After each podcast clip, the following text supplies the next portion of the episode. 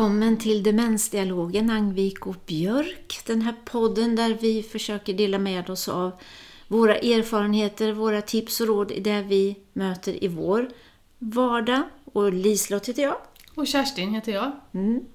Och vi har ju precis kommit tillbaka från en härlig promenad och inte vilken promenad som helst. Utan den här helgen, egentligen hela helgen, fredag, mm. lördag, söndag nu, så är det Alzheimerloppet. Mm. När vi inte kan göra det fysiskt och ses i Stockholm, då får man göra det på hemmaplan. Mm. Så vi har ju skickat efter varsin tröja, mm. som många andra har gjort. Väldigt många vad jag förstår. Ja. Och det har ju gett en extra möjlighet i år att kunna vara med. Dels att utbyta över flera dagar och sen eh, oavsett var man är då. Vi kan väl nämna att det här är ju två tjejer, två döttrar till deras mamma fick eh, Alzheimers sjukdom som ung. Eh, och de har ju tagit initiativet till det här. Eh, så den där tröjan som du och jag typ betalade för kan man säga. Eh, det är ju egentligen att de pengarna går ju till forskningen kring kognitiva sjukdomar. Mm. Så det känns ju viktigt på alla möjliga sätt att vara med i den här promenaden. Ja. Så jag hoppas att många där ute är med och Mm. ska gå eller springa i helgen. Mm. Och då, som av en händelse, så tänkte vi att det, det passar väl bra då att prata om det här med fysisk aktivitet, hur viktigt det är. För även om vi har då bidragit till att det finns lite mer medel för forskning så har vi gjort något för oss själva också nu under den här promenaden. Och det tänker jag är viktigt i demenssjukdomen från att man får en diagnos Mm. tills att man är väldigt svårt sjuk och behöver mycket, mycket stöd för att kunna klara av sina aktiviteter. Ja, och det är ju på något sätt kan jag tänka att det är lite hoppingivande i alla fall. För man, det kommer ju forskning och studier som visar att det kan bli en viss fördröjning, alltså att man kan säga, fram, skjuta fram det här utbrott av en demenssjukdom om man håller sig igång fysiskt. Det är ju en del av allt det här förstås då. Men den fysiska aktiviteten är ju viktig och då pratar man ju om alltså att få igång att man får puls, att man blir lite svettig, lite varm några gånger i veckan. Eh, Men också det här med styrketräning, att det påverkar våra hjärnor och så. så. Precis som du säger, när man har fått en diagnos, men också innan, eh, för oss alla. Vi har någon forskare uppe i Umeå som har forskat en del runt det här. Mm. Jag säger att man får lite hård träning Ja. eh, några gånger i veckan. Vi har Mia Kivi-Pelto som har forskat runt eh, livsstilsfaktorer. Ja, Och där är ju rörelsen är ju en del i det. ja. Mm. Och jag tänker bara så här på mig själv ibland när jag ska, jag jobbar med utbildningar och föreläsningar och sådär. Och ibland man ska ta fram en ny utbildning och så, så ofta om jag börjar sitta och jobba lite och tänka till och så tar jag en rejäl promenad. Man känner ju liksom faktiskt direkt att hjärnan sorterar och tänker på ett annat sätt, att man kommer igång och så. Det, blir- det blir lättare då. Jag tänker på det här ibland som, alltså, ja, men jag har ju jobbat på boende Mm. och det är så himla lätt när någon sitter och så ser de något på golvet eller de vill gå iväg med sin tallrik. Mm. Att man säger, nej men sitt du, vila dig. Ja, Istället för tvärtom, att uppmuntra. Men vad bra att du går bort med din tallrik, den Mm. kan du ställa. Och så får man visa var den ska stå. Eller att eh, någon böjer sig ner och plockar upp eh, ett blad som har ramlat ner. Det är vardagsträning. Ja, ja och precis. Man behöver inte göra så, så stort av det här att nu, nu är det den delen av dagen när jag ska träna eller komma iväg någonstans. Så är det en, en det är ju att hitta den där motivationen. Och, och det kan man väl säga i samband med demenssjukdom och kanske när man får en diagnos. Det är lätt att hamna i en depression och att det blir svårt på grund av den kognitiva sjukdomen med initiativförmågan också. Att verkligen försöka leta det som motiverar mig. Ska jag gå ut och hämta något? Ska jag gå och handla någonting? Eller vad är det som lockar mig att röra på mig så? Ja, Jag återkommer till den här hustrun som jag träffade som jag tyckte var så fantastisk. Hon hade en, en svårt demenssjuk man hemma men han var fysisk. Funkar rätt bra. Däremot Ja. hade hon lite svårt att gå i en trappa som de hade nere i källaren, där de hade matkällaren. Mm. Och då gjorde hon så här att hon sa, kan du gå och hämta potatis? Och så när han kom upp med potatisen, och jag glömde ju, kan du gå och hämta morötter? Eh, Så han fick gå där rätt många gånger, men Mm. det blev ju oerhört bra vardagsmotion. För hon orkade inte heller, hon, hon kunde inte gå med på några promenader som var ja, Raska så, så, raska så nej. som han behövde. Nej. Men det här kunde hon ändå hjälpa honom att få lite rörelse som han behövde. Och han kanske kom ihåg en sak i taget men det hade varit de här många grejerna hade blivit svårt. Mm. Ja. Och då hade hon kunnat bli irriterad. Mm. Men istället så gjorde hon något bra av det här genom kunskapen om demenssjukdomen. Kvinnlig list, eller? ja. Nej men vet du, jag tänker över, jag har ju också jobbat på boende och så och träffat många som, som befinner sig där nu också. Och det är ganska, jag tänker många gånger hur, hur lätt det är som du säger att vi börjar ta över. Och om man nu kommer hemifrån så lite har man säkert gjort det. Man kanske har bäddat sängen, man har fixat med saker. Men från ena dagen till den andra så kan det bli så att nej men nu upphör allt det här och så tar vi över och så gör vi istället. Eh, det tycker jag verkligen man behöver tänka till för det behöver ju inte gå så länge att man inte har gjort någonting förrän man tappar det. Eh, Vi har, eller du har ett bra exempel tycker jag, från när du jobbar på dagverksamhet. Ja, jag tror jag vet vem du tänker på det. Ja, ja, men då berättar jag det. Det- Det här var, vi kan kalla det eh, Stina kan vi säga. Mm. Jag bara, så här, hör ni frågekvittret? Ja, ja mm, vi sitter sit- på... Ja, vi sitter hemma hos mig och utanför dörren här så... Så här ska man ju inte göra, bara, bara prata om något annat och så tillbaka till det här igen. Eh, Det är inte bra i samband med kognitiv sjukdom. Jo, men det här Stina som jag träffade då när jag själv jobbade på dagverksamhet, som också bodde på ett boende. Eh, och på dagverksamheten så ska man väl säga att där hade vi ju stort fokus på att hålla igång förmågor, vara delaktig. Vi gjorde allting tillsammans. Från att laga mat, städa, allt vad man var intresserad av, vad man hade lust att göra. Det var ju verkligen att leta lust till att hålla motivationen uppe. Och Stina hon var, gjorde väldigt, väldigt mycket. Alltså var en hejare på att duka, fixa med mat, duka av och ja, organisera, gjorde jättemycket där. Sen gick hon typ 100 meter till det här hon bodde då, alltså ett, ett boende. Och där när vi pratade med personalen så gjorde hon i stort sett ingenting. Hon kunde sitta vid bordet och be att jag är lite törstig, eller kan du fylla på kaffe så här. Eh, och vi, vi hade samtal med personalen så att vad, vad är, hur kommer det så hon kan ju det här, hon gör det här liksom. Men på något sätt så kom vi fram till att de hade den vanan av att hjälpa till så mycket så de gjorde henne passiv när hon kom dit fast de kunde det.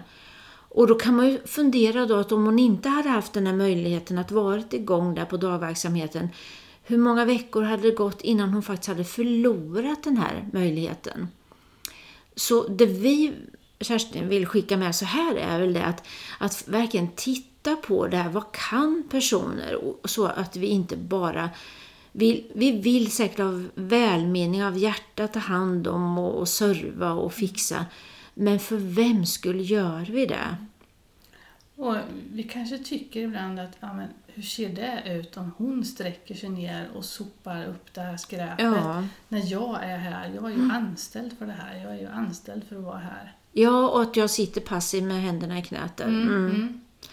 Ja, bara en sån här liten sak som kanske vid, vid bordet, det har vi pratat om flera gånger, att kunna ta maten själv, servera. Nu vet vi just nu är det fortfarande pandemitider så man är mer försiktig.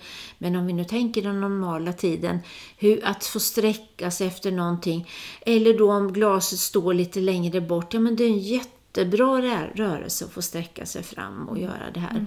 Så verkligen tänka till i alla möjliga moment där i i den dagliga aktiviteten, för det tror jag också är motiverande. Och det här, då sitter man vid matbordet, ja men man har blivit lite sämre, man kanske behöver en rullstol. Mm. Men kan vara ganska skönt att få ändra ställning. Ja, Att verkligen. man kanske får ta fem steg till Mm. bordet, Ja. sätta sig i en vanlig stol under måltiden. Mm. Och så får rullstolen komma bort en stund. Ja, Det gör ju också kanske att man kan hålla sig lite på benen. Jag behöver rullstolen fortfarande. Mm. Men jag kanske klarar av att gå till och från sängen, till och från bordet. Mm. under en längre tid för jag får hålla igång. Ja, ja jag får belasta och då kan man tänka också om man sitter i en stol, även om det är en karmstol, så kanske jag måste hålla upp kroppen lite mera själv mot när jag sitter i en invaderad, inbäddad rullstol och som också gör att jag får lite träning för mage och rygg också. så. Och bara det här att få belasta som du sa, Ja. ordentligt några gånger varje dag. Ja. Jätteviktigt. Jag, jag hörde, lyssna på några som, som tipsade om det här, de skulle gå och träna med någon. Eh, och då eh, så det, så, skulle de ju förstås ta på skor och så. Och då var de ju hjälpsamma, någon av dem var hjälpsamma och skulle hjälpa till. Men då var en annan som sa, nej, nej, nej, vänta lite nu. Låt skorna stå där så får vi se om, om han eller hon kan, kunde ta på sig dem själv. Och då som hon beskrev det, ja men då trixade och fixade han med fötterna där. Då kom ju faktiskt lite, det blir ju som lite uppvärmning med fötterna då. Innan man då ska belasta, istället för att någon har gjort allt det där åt mig. Sen är det också så då med hjärnan har ju fått liksom en signal att det är någonting här med fötterna som jag ska göra. Jag vet vilken kroppsdel jag ska använda. Nu kan vi inte riktigt visa det så här då eftersom vi pratar, men, men det, det brukar vi prata om det här att klappa igång någon. Om, om någon ska resa sig upp, att bara genom att klappa lite på knäna eller sådär så, så talar vi om för hjärnan att det här ska ske en rörelse nu. Vi sjunger lite när vi ska gå. Ja, Kommer igång lite med Precis. något taktfast. ja. Och motiverande kanske då om det står någon där och vill bjuda upp mig eller vad det nu är för något. det vara, vara härligt. Ja. Men jag har ett, ett annat exempel från när jag jobbade på boende. Det var en man, han hade demenssjukdom. Han hade också haft en stroke och han hade bara en hand som funkar. Mm, Och vi hade gruppgymnastik, ja, inte varje morgon men eh, tre, fyra dagar i Mm. veckan. Och eh, när han, jag kommer så väl ihåg när han var med första gången, för vi, har, hade, vi kastade boll i slutet och många tyckte det var rätt så kul Mm. kasta med den där bollen. Och han kunde knappt få iväg den. mm, Men när vi hade gjort det här någon månad, då han, alltså han kunde riktigt kasta då. ja, Så hjärnan kopplade vad den skulle göra och Mm. han hade fått träna. Alltså det fanns ju där. Det ja. var bara att han hade hittat tillbaka till det Mm. nu. Han kanske kom tillbaka till sitt muskelminne igen och Mm. att känna av det här. Jag kommer också ihåg någon som pratade om det här med bara det här att lyfta typ vikten av ett mjölkpaket. Mm. Hur man på några veckor så- såg att muskelstyrka kom tillbaka. Så det, det är ju för sorgligt om vi tar bort det från någon som faktiskt kan. Jag tänker att bädda sängen, sträcka på sig och göra saker där. Mycket träning och Hälla upp sin mjölk själv. Ja, precis. Att vi inte servar där heller. Och, och då tänker jag, utifrån de vi träffar som har en demenssjukdom, så kan det ju vara svårt att göra gymnastik som är kanske nya rörelser. För man, det är svårt att ta instruktioner, det kan till och med vara svårt att härma. Och då är det ju att göra de där naturliga rörelserna som man ändå gör, som kan bli som träning istället då. Jag tror faktiskt vi har pratat om det här förut om jag minns rätt, men då blir det repris här då. Att det var någon som eh, hade jättesvårt att vara med på, på gympan för det, det blev för mycket intryck och klarade inte av det här. Men då var det någon arbetsterapeut som, arbetsterapeut som kom på att när mannen var i det här fallet ville gärna hjälpa till och så. Så då fyllde man en kartong med, med eh, några prylar av något slag. Eh, och sen hade man en hink bredvid, eller om det nu var tvärtom. Men de skulle de där grejerna förflyttas till den här andra kartongen eller hinken. Och då dels så kände den här personen att nu gör jag någon, en viktig uppgift och sen böjer man sig ner och det blev en viss tyngd också. Och då blev det begripligt alltså. Och det kändes inte som nu ska jag träna och så ska jag göra det här rätt. Det fanns ingen rätt eller fel i det här. Jag var på ett ställe i veckan där det var en kvinna som hon satt och nystade upp garn. Mm. Det är ju ganska som att man ska hålla upp armarna och man ska nysta och man ska göra saker. Det var ju jättebra Ja. vardagsträning samtidigt som hon hade något som hon gillade att Ja. göra. Smart och lite monoton, eller det här nästan meditativt sådär kan jag, med barn. Hon tänker på min mormor då. Hon klippte mattrasor. Eh, ja. det. Och sen virade hon upp där på nystan. Precis, ja. Runda fina nystan skulle det vara. Ja, Mm. det skulle vara, ja, de fick ju inte vara lite eh, sneda och vinda. Nej, nej. Jag såg, för det var någon mer här som satt och, och gjorde nystan. Det var flera. Och hon var så noga för att det skulle vara perfekt runt. Mm. Det är en konst det också. Vilken stolthet att fixa det då också. Mm. Det, jag, jag tänkte också, som du sa i veckan här, så var det någon som pratade om att de hade någon man där som eh, visste inte vad de skulle hitta för sysslor riktigt sådär då. Eh, Men han hade gillat att meka och fixa och greja och sådär mycket. Så då sa han, eh, den här verksamhetschefen var det på det här stället, så att ja, men vi hittade en rullator som vi inte, ja den var lite sådär liksom, men vi har sparat på den en dag innan vi kastade den. Så den körde vi in till honom och sen skaffade vi lite verktyg. Och för det första hade han ju något väldigt meningsfullt att göra och pyssla och greja med den där. Eh, Och vilken rörelse det blev i det också. Träning för händerna men böjas upp och ner. Och det tror jag igen där, det blev på något riktigt. Han hade någon viktig uppgift och lite logik i.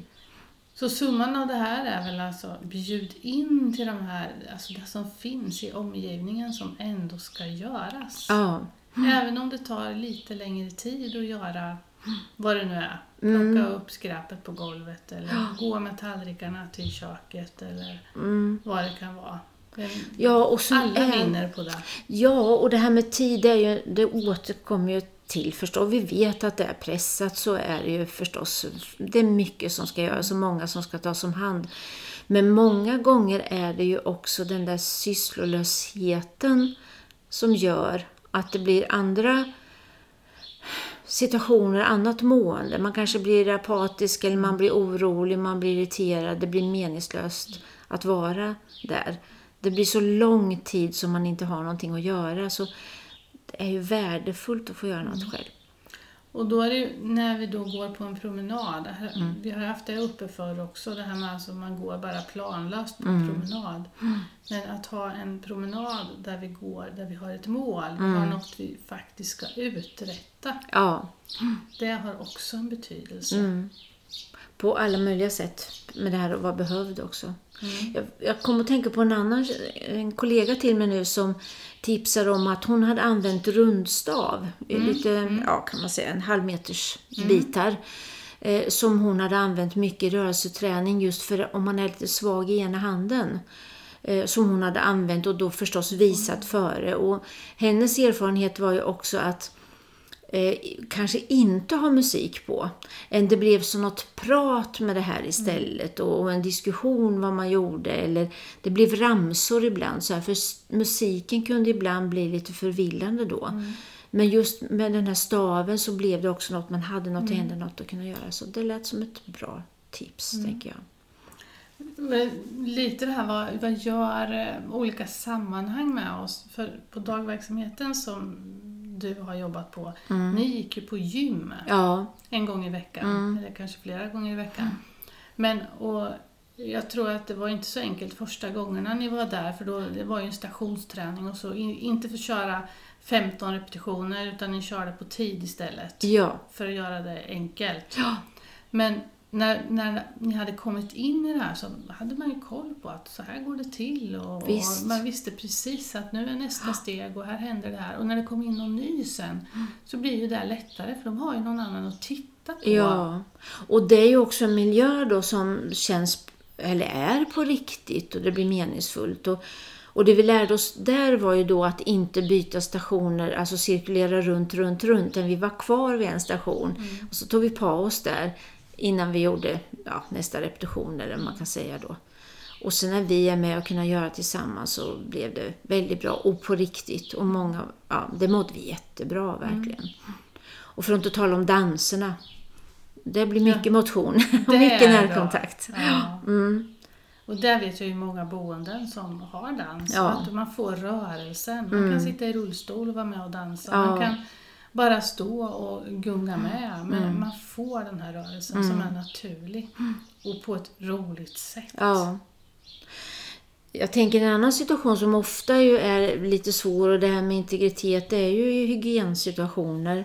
Eh, vid dusch till exempel. Och jag, min erfarenhet i alla fall, jag vet inte vad du säger med det här att det kan många gånger vara för man blir det där objektet, man blir sittande där i den där duschstolen och så är det någon annan som gör det här åt mig. där kan bara genom att ha en, tvättlapp eller en, någon tvättsvamp eller någonting i handen och göra det jag kan själv. Mm. Kanske faktiskt tänk att sträcka upp armarna och schamponera, i alla fall hjälpa till lite där. Det är ju en jättebra träning. Få hålla duschen själv och styra den lite. Törs du vara i närheten då? Ja, törs jag. Det värsta som kan hända är att jag får byta kläder. Ja. Jag hade en kollega en gång, hon hade en bra idé. Jag har inte sett den någonstans, men det var att en dusch skulle innehålla två duschslangar. Så Jaha. att jag som personal kunde hålla den ena och så kunde den som är sjuk få hålla den andra. Ja. Och styra var jag vill, så man inte fryser. Nej, just det. För många gånger handlar det om det. Att det Ja, är liksom ja. otäckt när jag stänger av. Och, och, och jobbigt att känna att någon annan styr den där slang, eh, duschmunstycket vart det ska vara också förstås. Då. Mm. Tiden går fort när vi börjar prata. Men jag, en sak till som jag bara tänker att vi kanske skulle ta upp. Ja, Och det är ju det här, alltså man ska ju också, vi har ju våra fysioterapeuter Ja. och ibland arbetsterapeuter också. mm. Ta hjälp av dem, för det kan ju vara någon som man faktiskt behöver något litet program till eller Mm. man behöver lite tips, hur ska vi tänka här? Eh, Mm. och är det något som borde återkomma varje dag, ja Mm. men då kan det ju vara det här att man ska gå några steg istället för att sitta i stolen och byta stol som vi pratade om. ja. Eh, Det kan vara att man får ett program, att det är någon som ska kasta en boll. eh,